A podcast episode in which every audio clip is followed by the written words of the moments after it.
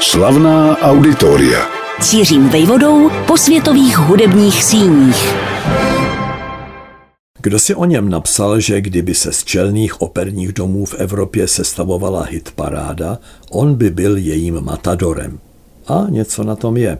Od svých 20 do svých 70 let, tedy během kulatého půlstoletí, se pařížský rodák Stefan Liesner propracoval do řady významných či vyloženě ikonických oper našeho kontinentu.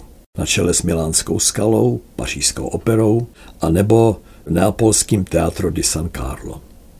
V jeho životopise, který začíná narozením 23. ledna 1953 v rodině obchodního manažera, žijícího poblíž buloňského lesíka, přitom nenajdeme údaj o vysokoškolském studiu, takovém, které bývá předpokládáno za nezbytný krok k budoucí kariéře. Liesner naopak absolvoval jen liceum, rozuměj francouzské gymnázium, a hned po maturitě roku 1972 se vrhl do víru událostí. Lákala ho hudba, lákalo ho divadlo. 70. léta minulého století byla pro něj údobím, kdy získával první zkušenosti. Oťukával možnosti v profesi, testoval svoje možnosti. Začalo to skromně. Stefan založil a až do roku 1975 vedl malé, lehce avantgardní divadlo v pařížském 12. obvodu, kterému vévodí Eiffelova věž. Jmenovalo se Teatr Mechanik. Pak se po dvouletém hledání nové práce uchytil na čas ve vedení obecního divadla ve městě Aubervilliers, ležícím v širší metropolitní oblasti Paříže. Následoval v letech 1978 až 83 pobyt v Nice, kde spolu vytvořil ředitelský tandem v místním teatr Nouveau, novém divadle, nazývaném tak nikoli proto, že by zavádělo převratné novoty v dramaturgii, ale díky nové budově, do které se přestěhovalo. Léta plynula, Liesner si uvědomil, že má na krku třicítku a rozhodl se ve jménu své vysněné dráhy operního manažera přijmout riskantní nabídku.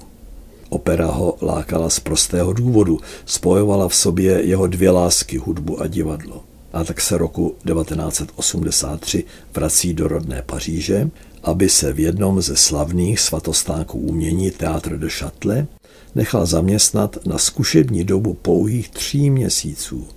Zadání bylo přitom nekompromisní dotáhnout k premiéře provedení opery Jeana Philippa Rameau Dvorní Indové Lezend Galant.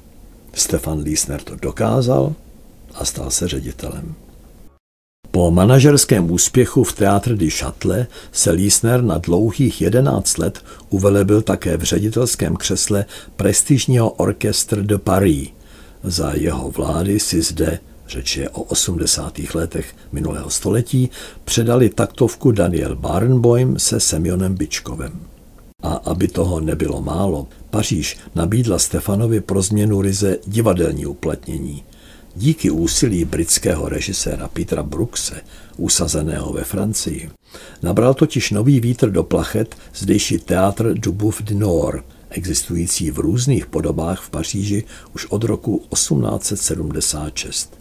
Nyní se tu hrálo experimentálně s minimem kulis, za to s důrazem na každý hercův pohyb. A Liesner byl u toho jako šéf i když jen ryze výkonný, protože ve skutečnosti udával kurz legendární režisér. Mladý ambiciozní muž měl proto za lubem další výzvu, významný festival v Aix-en-Provence, založený roku 1948 a zaměřený především na operní produkce. Festivalovým ředitelem je Lister jmenován v roce 1998, opět s jasným zadáním – dokončit renovaci zdejšího divadla de l'Archevêche, které se od té doby stalo centrem, skutečným srdcem festivalu. Opravdová mediální bomba ale vybuchla roku 2005. Jako první neitalský generální ředitel je v této milánské skale jmenován právě Stefan Liesner. Že se tento historický průlom do tradic osvědčil – dokládá skutečnost, že mu smlouva byla po prvních čtyřech letech prodloužena. Ocenění se dočkala například jeho neutuchající snaha vtáhnout do dění ve skale mladé diváky, mladé posluchače. Tím, že jim, uvádím teď jenom jeden příklad, pokud nepřekročili věk 28 let, umožňoval schlédnout před premiéry všech oper za výrazně zlevněné vstupné. Přesto se dočkal i posměchu. Paradoxně z jeho vlasti, tedy z Francie. Jednou souhlasil s tím, že soukromé rádio jej v pořadu zvaném Kdo jste podrobí testu. Pustili mu v rámci živého vysílání pět ukázek ze známých oper. Tosky, Carmen, Síly osudu, Madame Butterfly a tak dále. A Liesner s jistotou identifikoval jen jednu z nich. Tohle, že je slavný operní ředitel, ti, kteří ho podrobili nesmlouvavé kritice, ovšem měli pravdu jen částečně. Člověk, který má pod sebou provoz o stovkách zaměstnanců s ročním rozpočtem v milionech nebo spíš v miliardách a s obřím provozem, srovnatelným s továrnou větší velikosti, není uměleckým šéfem či dramaturgem. Jistě se očekává, že o tom, co řídí, bude mít obecný přehled, ovšem v první řadě je ekonomem, ale taky například diplomatem při jednání s politiky, sponzory nebo s operními hvězdami. Plně se to potvrdilo poté, co se Stefan Liesner po druhé vrátil do města nad Cénou, aby se tam roku 2014 ve svých 61, kdy francouzi jinak rádi odcházejí do důchodu, ujal vedení obří instituce zvané Pařížská opera. Pařížská opera se stává, jak známo, ze dvou scén. Jedna budova pochází z předminulého, druhá z minulého století. Dohromady v nich pracuje přes tisíc lidí. 170 člený orchestr, smíšený pěvecký sbor o 110 hlasech, baletní soubor čítající 150 duší. To jsou umělecké složky, ke kterým přibývají technické, provozní a ekonomické a taky personální zázemí. Ročně se tu odehrají skoro čtyřistovky představení pro bezmála miliardu diváků, z níž kolem pětiny tvoří zahraniční turisté. Obsazenost sedadel se pohybuje kolem úžasných 94%. Například sezóna 2012 až 13 nabídla 18 operních titulů, 13 různých baletů a k tomu při výjimečných příležitostech pět symfonických koncertů a dva pěvecké recitály. To všechno dohromady tvoří kolos, někteří mu dokonce říkají moloch, a není vůbec snadné jej uřídit. Starší sídlo pařížské opery, slavný Palais Garnier, se řadí spolu se Sacré-Cœur, Eiffelovou věží či Louvrem k pařížským lákadlům. Jistě je to i díky románu, který Gaston Leroux napřed vydával časopisecky a roku 1910 byl vydán také knižně. Phantom opery.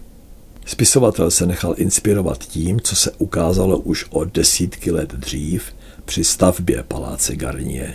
Spodní vody ne a ne odčerpat.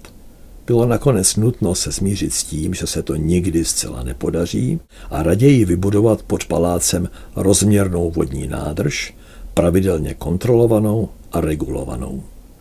Zatímco poslední dobou se v ní cvičí potápěči, Leroux do ní umístil tajemnou postavu fantoma a vymyslel dobrodružný napínavý příběh. Úplně jiná je nedlouhá historie druhé budovy Opera Bastille na stejnojmeném náměstí, jejíž návrh byl svěřen sotva 37-letému urugvajskému architektovi Carlosi Otovi žijícímu v Kanadě. Otevřena byla 13. července 1989 v předvečer oslav 200 let od pádu Bastily, a to rozměrným operním dílem Ektora Berlioze Trojané. U toho ještě Liesner nebyl, ten se vyšvihl do vedení instituce o 15 let později a nakonec odešel o tři čtvrtě roku dřív, než musel. V roku 2019 ho podle vlastních slov znechutilo nekonečné jednání s odbory, které, když nebylo po jejich, mu házely klacky pod nohy. Ohledně mest, důchodů a dalších výhod. Sice bylo ctí vést pařížskou operu, kterou, byť pod jiným názvem, založil roku 1699 Ludvík XIV. a prvním uměleckým šéfem se tu stal Jean-Baptiste Lilly. Ale čeho je moc, toho je příliš. A tak se, bohužel pro něj na Prahu covidové éry, Stefan Liesner vrací do Itálie. Při svém návratu do Itálie Lisner už nezamířil do Milána, ale podstatně jižněji, do nejstarší operní scény v Itálii, což už něco znamená. Jeho cílem bylo neapolské Teatro di San Carlo.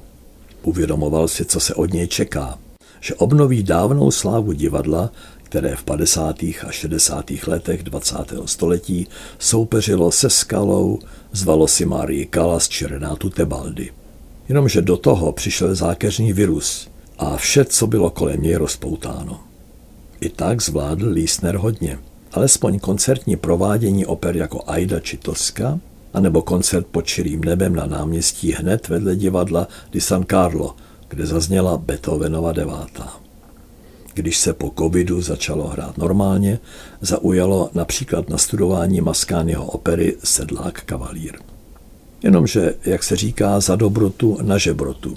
Když si Itálie koncem roku 2022 zvolila premiérku, vypukly mezi ní a francouzským prezidentem spory o migranty. Navenek se sice v červnu 2023 utišili, ale pod povrchem se kvůli pomsty. Jednou z nich je italský zákon, že umělecké instituce podporované státem nesmí řídit lidé starší 70 let, evidentně namířený proti významným francouzům. Postihlo to totiž dva z nich. Dominika Majera, odchod z čele milánské skaly čeká, Lísner, o něco starší, musel odejít hned. Slavná auditoria.